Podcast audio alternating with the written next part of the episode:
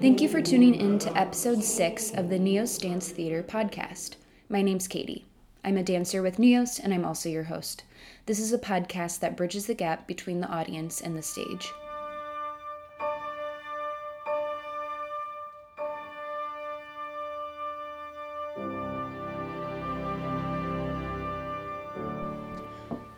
So, Tuesday was our first day in the theater.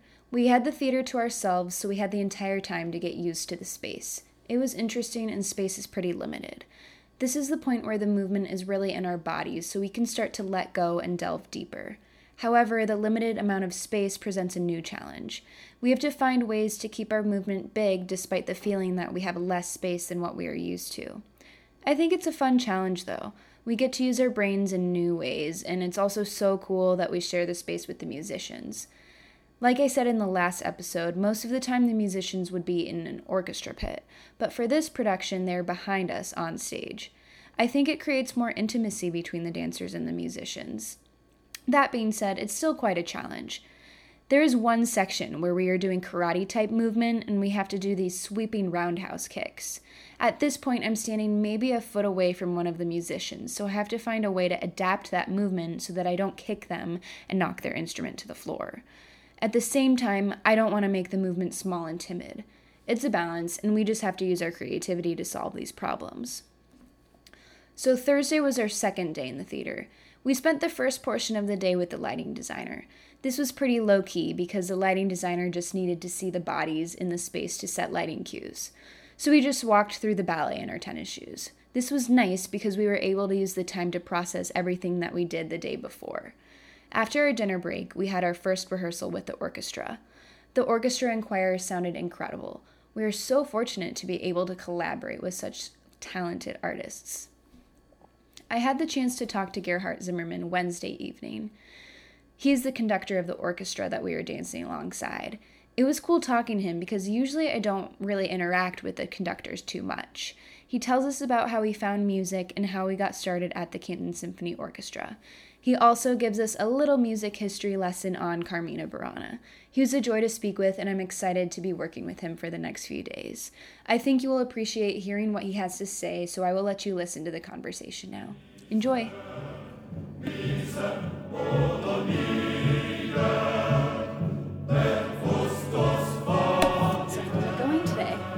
Going very well.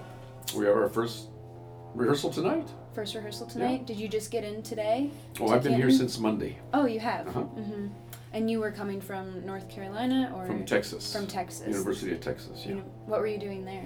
Well, I'm the orchestra conductor there, hmm and director of uh, director of orchestras, and I also have uh, two conducting students. Oh wow! So you you're not just the director, the music director here. You're you're kind of all over the place. Yeah, well, it- Texas and here are, are my Okay. permanent Cool. posts. hmm And then you live with your family in North Carolina. Uh, uh, yes.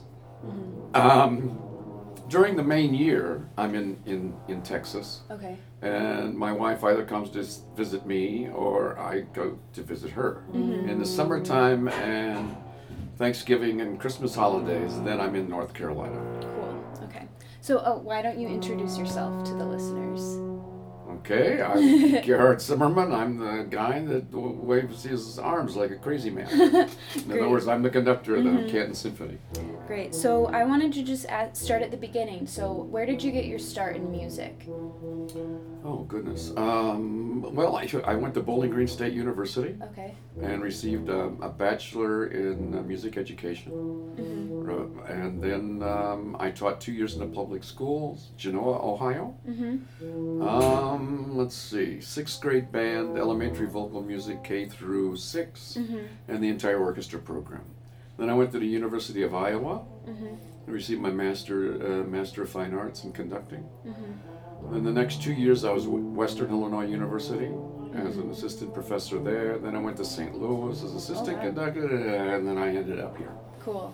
Hmm so when you were younger, how did you have family that was interested in music that had a background in music? Like, did I you? had a, my, a brother. Okay. Uh, my parents weren't musical whatsoever. Mhm. But my father had a brother, Mm-hmm. okay, that played banjo, trombone, uh, trumpet, violin, Mm-hmm. and he was also the director of the Convoy, Ohio Town Band. Wow. Now, maybe my brother and I, you know, got our musical talent from him. We, Mm-hmm. we don't know for sure. Yeah. So what was what made you want to really take it seriously?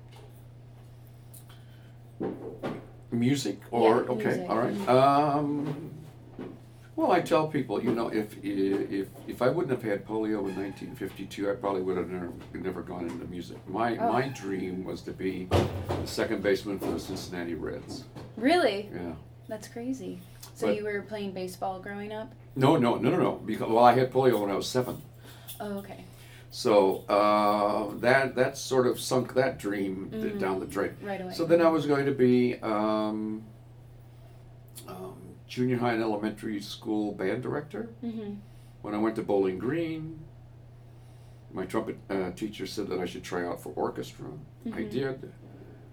First time I heard an orchestra live is when I sat in one Mm-hmm. as the second trumpet. Oh. And when I after the first rehearsal, I knew what I wanted to do. Mm-hmm.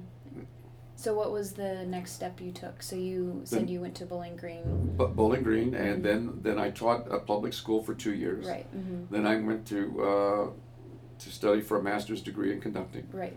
and then you know by the the luck of life. I mean, I tell my conducting students that you know getting a job is ninety five percent luck, Mm-hmm. and when you do have the opportunity, then you better have that extra five percent to prove yourself. It's it's it's very difficult, and I've been very Mm-hmm. lucky in my career.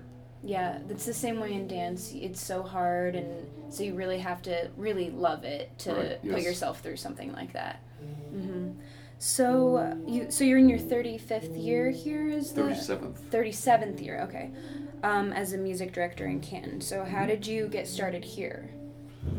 Well, I w- at the time I was associate conductor in St. Louis, and my manager Herbert Barrett out of New York called and said, you know, there's an orchestra inter- uh, interested in you, and I said, oh, okay. Well, th- which one is it? He said the Canton Symphony, and I sort of thought to myself, Canton isn't that where the Hall of Fame is? And Herbert said yes. I said I didn't even know they had an orchestra because in that time. Uh, the Youngstown Orchestra was the, the prominent orchestra besides Cleveland in this area. Right. So I, I told Herbert that I really wasn't interested. And um, he didn't listen. And the people in Canton didn't listen. They came and interviewed me. They came to see me conduct a, a couple of times in, in St. Louis. And then they offered me the job. Mm-hmm. And I said, well, I, gee, I can't take the job unless I hear the orchestra. That makes I mean, sense. so they brought me in to hear the orchestra. I thought they were a, a talented group, and I took the job. And 37 years later, I'm still here. And I'm still loving it. Great. So what I mean, we dancers work with musicians a lot, but we don't really I don't think understand what goes into their practice. So what what does the day in the life look like as the music director and conductor here? Oh my goodness. Well, besides preparing yourself with the scores uh, to actually get in front of the orchestra to rehearse them and uh, for the rehearsals and the concert, you you you also have meetings with uh, board members. You have some fundraising meetings. Um, you have to plan the entire season. It's um, I'm only here maybe eight or nine weeks out of the year, but I'm constantly doing work for the Canton Symphony. I mean, it's never out of my mind. I'm always thinking about programs or um, uh, fundraising ideas or, or how we can come up, um, you know, uh, perhaps being presented on uh, PBS television, something like that. So the mind is always, always going, so to speak. Yeah. So as a musician, was were those administrative um, responsibilities something that you were expecting to have to do? Is that something that came naturally to you, or? Um, well, the, the leadership part, I think, in, in dealing with people came came natural. Okay. Um, the extent of the administrative duties, particularly if since I'm a professor at University of Texas. That that that was more than I expected there. I mean, there there you do everything basically with the orchestra. Um, here you have an executive director, you have a personnel manager, you have um, a, a librarian, you know, which which which which helps the music director a great deal. I see. Cool. So. But I'm, I'm, I'm sure it's like dance. I mean, Yeah. you live and breathe the music. Mm-hmm. And it's never away from you, even if you're on vacation or you're taking a beat, it's always with you. Right. Yeah, I totally get that. Um, so there was something I read on the website. It's a quote. It says, He doesn't merely conduct music and they don't merely play it, they breathe it as an organic unit. So, how did you cultivate that? I, I'm always telling them to breathe together, to breathe with me, and also to listen to each other as if it were a chamber music, like a string quartet. Um, I tell orchestras that, you you know, a symphony orchestra of 80 people is just a magnified string quartet. Okay? And you still have to listen to one another. A lot of times orchestras will rely on the conductor too much. I see. I remember a story of um, when I first went to North Carolina as music director in 1982. The timpani player came up and said, "Gerhardt, uh, do you want us to play on your beat or after your beat?" I said, "Well, John, I, want you to play together." Well, yes, I know that, but but do you want us to play on your beat when the baton comes down, or do you want us to play as it comes up? I said, "I want you to play together." And he gave me this look, and I said, "John." I don't care where you play in the beat because someone else is going to play someplace else in the beat. Mm-hmm. I want you to listen and I want you to play together as an orchestra. Yeah, that makes sense. I think it's definitely like that with dance because you might hear the music a different way, but even if you hear it, you know the counts and you know what it's supposed to be. But if someone's doing it differently, it doesn't matter. Like you still have to watch them. So I Right, think it's kind of right. similar. So were there any? Can you recall any particular experience experiences where you really felt like it was the orchestra was really breathing together and it was kind of something that just felt really powerful and just one of Oh, those. gee, I remember uh, several years ago we did a Scriabin Symphony Number Two, and in the last movement I just stopped conducting and I just stood there. Wow. And uh, that, I tell people that the, the best times I have conducting is when I'm not conducting. Mm-hmm. It's when I can stand there. I don't have to beat time. I can, you know, just, just make little sh- shadow puppets in the air, or, or, or whatever you do, and um, which means the orchestra is it, they're they're one, okay? They're they're they're playing as one entity, and that's that's when it's really great. Yeah, that's no. That's when you know you you've done your job. Yes. hmm So let's talk a little bit about Carmina Burana now. So I've seen it performed with dance companies before, but I really don't know much about the music, and I'm sure not all of the dancers and maybe some of the people who are coming to see us dance don't know a lot about it. So maybe you can give us like a mini music history lesson on that, like who's the composer. Well, Carl Orff uh, is a German composer. Um, he's, he also has um, uh, an educational system where he has the, the Orff musical instruments. And there's a set way of, of, of teaching children music. Um, he discovered this manuscript from the 13th century of, of these defrocked monks and uh, people that, that, that had had it with the church, so to speak, you know, and the, the dogma of, of, of the church. And there were also musicians involved and everything. And they, they, they wrote this poetry, which in that time, I guess you could consider was a bit risque. Um, they they uh, they touted the virtues of um, wine, food, dance, and women. Okay, they they would talk about things like uh, uh, getting so drunk that, that everyone took their clothes off and just danced. It's um, you know the first time I did this in Canton, um, there was a church, and its pastor and several members of the church um, picketed outside the hall. And the executive director at that time, Linda Morehouse, came up to me and was all worried about it. And I said, "Oh, don't, don't, don't worry about it. It's great. Just, just let him pick it. Just let them pick it." Well, yes, but it's going to be embarrassing. And I said, "No, it's not going to be embarrassing. It's going to give us publicity." Yeah, that's okay, true. and that's that's why it's it's great that they're going to do this. Mm-hmm. So it didn't cut down on the crowd at all. Mm-hmm. That's for sure. Wow. That's awesome. So, um, there's another piece being performed on this program. What is that piece? Can you tell us about Dvorak Serenade, uh, um, uh, Opus 44 for winds. Mhm. It's, um, geez, I've never counted them. Three, four, five, six, seven, eight, nine, ten. Ten, ten performers. Um, it, it's a wonderful piece. I mean, I mean, it's it's it, it's the epitome of chamber music. I'm I'm just out there, sort of. I start them and I end them.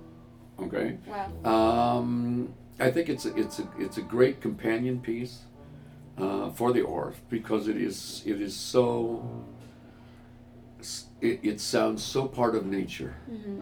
Okay. Mm-hmm. Wow. Okay. Great. Um, so, have you worked with dancers before? Oh yeah. Oh Yeah. yes. Oh yes. Mm-hmm. So, how does it compare? Some sometimes I like it. Sometimes I don't. Right. Mm-hmm. I remember uh, I used to do Nutcracker a lot in Yeah. North Carolina, and I remember one, and, and even in St. Louis when I was an associate conductor. Mm-hmm. And I remember one one male dancer, you know, the end, the second act when, when he has his solo, Mm-hmm. uh, and during the rehearsal he would say, "Okay, "Could this be a little slower here? Could this be a little faster? Could, could, could it be a little? Could you speed up here?" And finally, I I went like this to him. He's on stage, and I said, "I will give you three tempo changes in a minute and a half piece, and that's all. You decide which ones you want, Mm-hmm. and I'll do them, but you only get three. Yeah. Ah. That's funny, yeah, because there's some dancers who might want it a little bit slower so they can hold a balance longer or Yeah. faster. Well, I, yeah. Well, I don't, I don't, I don't mind. I don't mind that. Yeah. But if it gets in the if, if it gets in the way of what what the music intends, Mhm. then then I have a little bit of a problem yeah, with that. that that's understandable. So is it a challenge to get the musicians to adapt to playing for dancers? No, I don't. No, I don't Mhm. think so. No. hmm Yeah, it's it'll be it'll be interesting. Um, we have some experience dancing with live orchestras, so we know yeah we know that you know the orchestra might have been rehearsing it at a different tempo, so we have to adapt to that. Maybe the musicians may have to adapt to something that we're doing, so Right, kind of a give right. or take. Well, I think Mhm. that's what this is. this rehearsal is for. Yeah.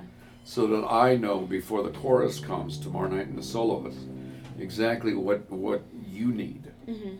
Yeah, definitely. Cool. So, here's some fun questions. So, when you're not listening to classical music, do you listen to any? What are your other interests for music? For music, Mhm. um, uh, I like uh, some musicals. Mm-hmm. Okay.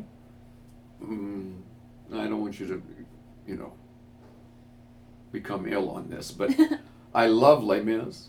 mm-hmm. Um, Sound of Music. Okay. Um, not so much Phantom of the Opera. Um, what's what's the one with the redhead? Um, oh, the sun will come out tomorrow. Bet your bottom Annie. dollar. Annie. Yes, I I love Annie. mm-hmm. Uh, Oklahoma, not so much. Sound, Sound, uh, South Pacific, not so much. I think those three or four, Mm-hmm. I, I really love. mm-hmm. What about like? Do you listen to rock music or anything like that? No. You you like listening to musicals? Um, those those 3 or Mhm. four. Right. Mm-hmm. Okay, I will. I don't listen to the others. I like bagpipe music, Oh, cool. and I like Irish dancing Mhm. music. Mm-hmm. Bagpipes, yeah, bagpipes, Irish dancing, yeah, I, yeah. Mm-hmm. Cool. So this is kind of a maybe a hard question, but it's kind of fun. Um, some people have trouble answering it because they might have trouble separating themselves from their career. So I am going to ask you this: Okay. If you were at a party and you didn't want to talk about music, how would you introduce yourself? So, you know, sometimes. I go up and say, I'm Gerhardt Zimmermann. What do you think of the Cavs? Are they going to get through the first round of Mhm. the playoffs or something like that? Right. hmm So, So you have a wife and a couple of kids, right? Two children and Mhm. five grandchildren and one grandchild on the way. Mm-hmm, mm-hmm. Oh wow. I'll make Congrats. six. Wow. Thanks. Mm-hmm. Cool. So, yeah, I like to ask that question just because people sometimes it's hard for them to, like I said, separate themselves from their career. So it's interesting to talk about what they are outside of that. So, you know. Yeah, you for the last, yeah, I used to like to talk about uh, politics, but not for the last year and Mhm. a half because Yeah. I mean it's it, you know I get in trouble. Mhm. Definitely. so hmm So, do you have any other passions outside of music? you know, I, uh, outside of my family hmm and music, uh, unfortunately, no. Well, those are two very. And the, and the only th- reason I say unfortunately is that, you know, I had an, an uncle Mhm. um, that retired and he had no hobbies whatsoever. Um, and he just, I mean, mentally he lost it. Mhm. And so I'm not, I'm not really, I'm not thinking about retiring. Mhm. A lot of people my age and younger are retiring, which I don't understand at all. Mhm. um, because that's not my my mindset and everything. So, you know, it's like the the, the cowboys and, and, you know, those B westerns back in the fifties. You wouldn't know, uh, where they say, "Oh, I just want to die with my boots on. Oh, I just want to die with a baton in my hand." Something like that. I see. Cool. well, yeah. I mean, music and family are two very fulfilling things. So, I guess you don't. But I do I do have two pa- two passions, I guess. Uh huh. B westerns, wh- which should be the I you know these. Yeah. What do you mean by what? B westerns. Have you ever heard of Roy Rogers or Gene Autry? Roy Rogers sounds familiar. Okay, uh, he had uh, both of them were called the Singing Cowboys, Mhm. which when I was a kid growing up, I didn't care for it because I always said, well, geez, you know, they, they kiss the girls, they should be kissing the horse. You know, you have to understand, I'm seven, nine years old. And um, Lash LaRue, uh, Tex Ritter, Johnny Mack Brown, all of these guys. Um, I have several autographs of uh, Lash LaRue. He always dressed in Oh. black, and then he had a bullwhip. That's why they called him Lash. Um, that, and I love uh, old radio shows Ooh. like The Shadow, um, Richard Diamond, um, Sam Spade, uh, Private Detective, and, and, and all of those old shows. I love that. Cool. So, awesome. So, what is just one more question? Yep. So, what about this project are you most excited about? Well, it's the first time that I've done Carmina with dance. Mm-hmm. Um, I'm really looking forward to it. Um, talking with Bobby and everything. I mean, it sounds exciting what, what he has planned, Yeah. and I'm really look, looking forward to it. Yeah, we're really, we're really looking forward to working with you guys too. Great, So, great, I'm excited. Mhm. great. It's gonna be great. All right. Well, thank you so much for talking. You're me. welcome. Thank you. Awesome. Thank you so much for listening to the podcast. If you enjoyed the conversation, please go to iTunes to rate and review our show. I want to continue to bring you better content, so that will help a lot. And thank you so much to those of you who have already done this. If you are new to the podcast and don't know what Neos Dance Theater is, then go back and listen to episode 1, where I explain a little bit about what Neos is, and episode 3, where artistic director and co founder Bobby Wesner tells us how Neos got started. And if you would like to find out more about Neos, go to our website at www.neosdancetheater.org. Follow us on Instagram at Neos Dance Theater and like our Facebook page. If you have any questions relating to the podcast, you can email me at ndtpodcast at gmail.com. I would love to hear from you. So I hope you enjoyed the conversation with Gerhardt. I probably won't be back to chat with you until next week, so if you're in the area, go to cantonsymphony.org to purchase your tickets for Carmina Burana. Next week, we will be getting ready to go on tour to Georgia, so I will tell you all about that soon. Stay tuned, and thanks again for listening.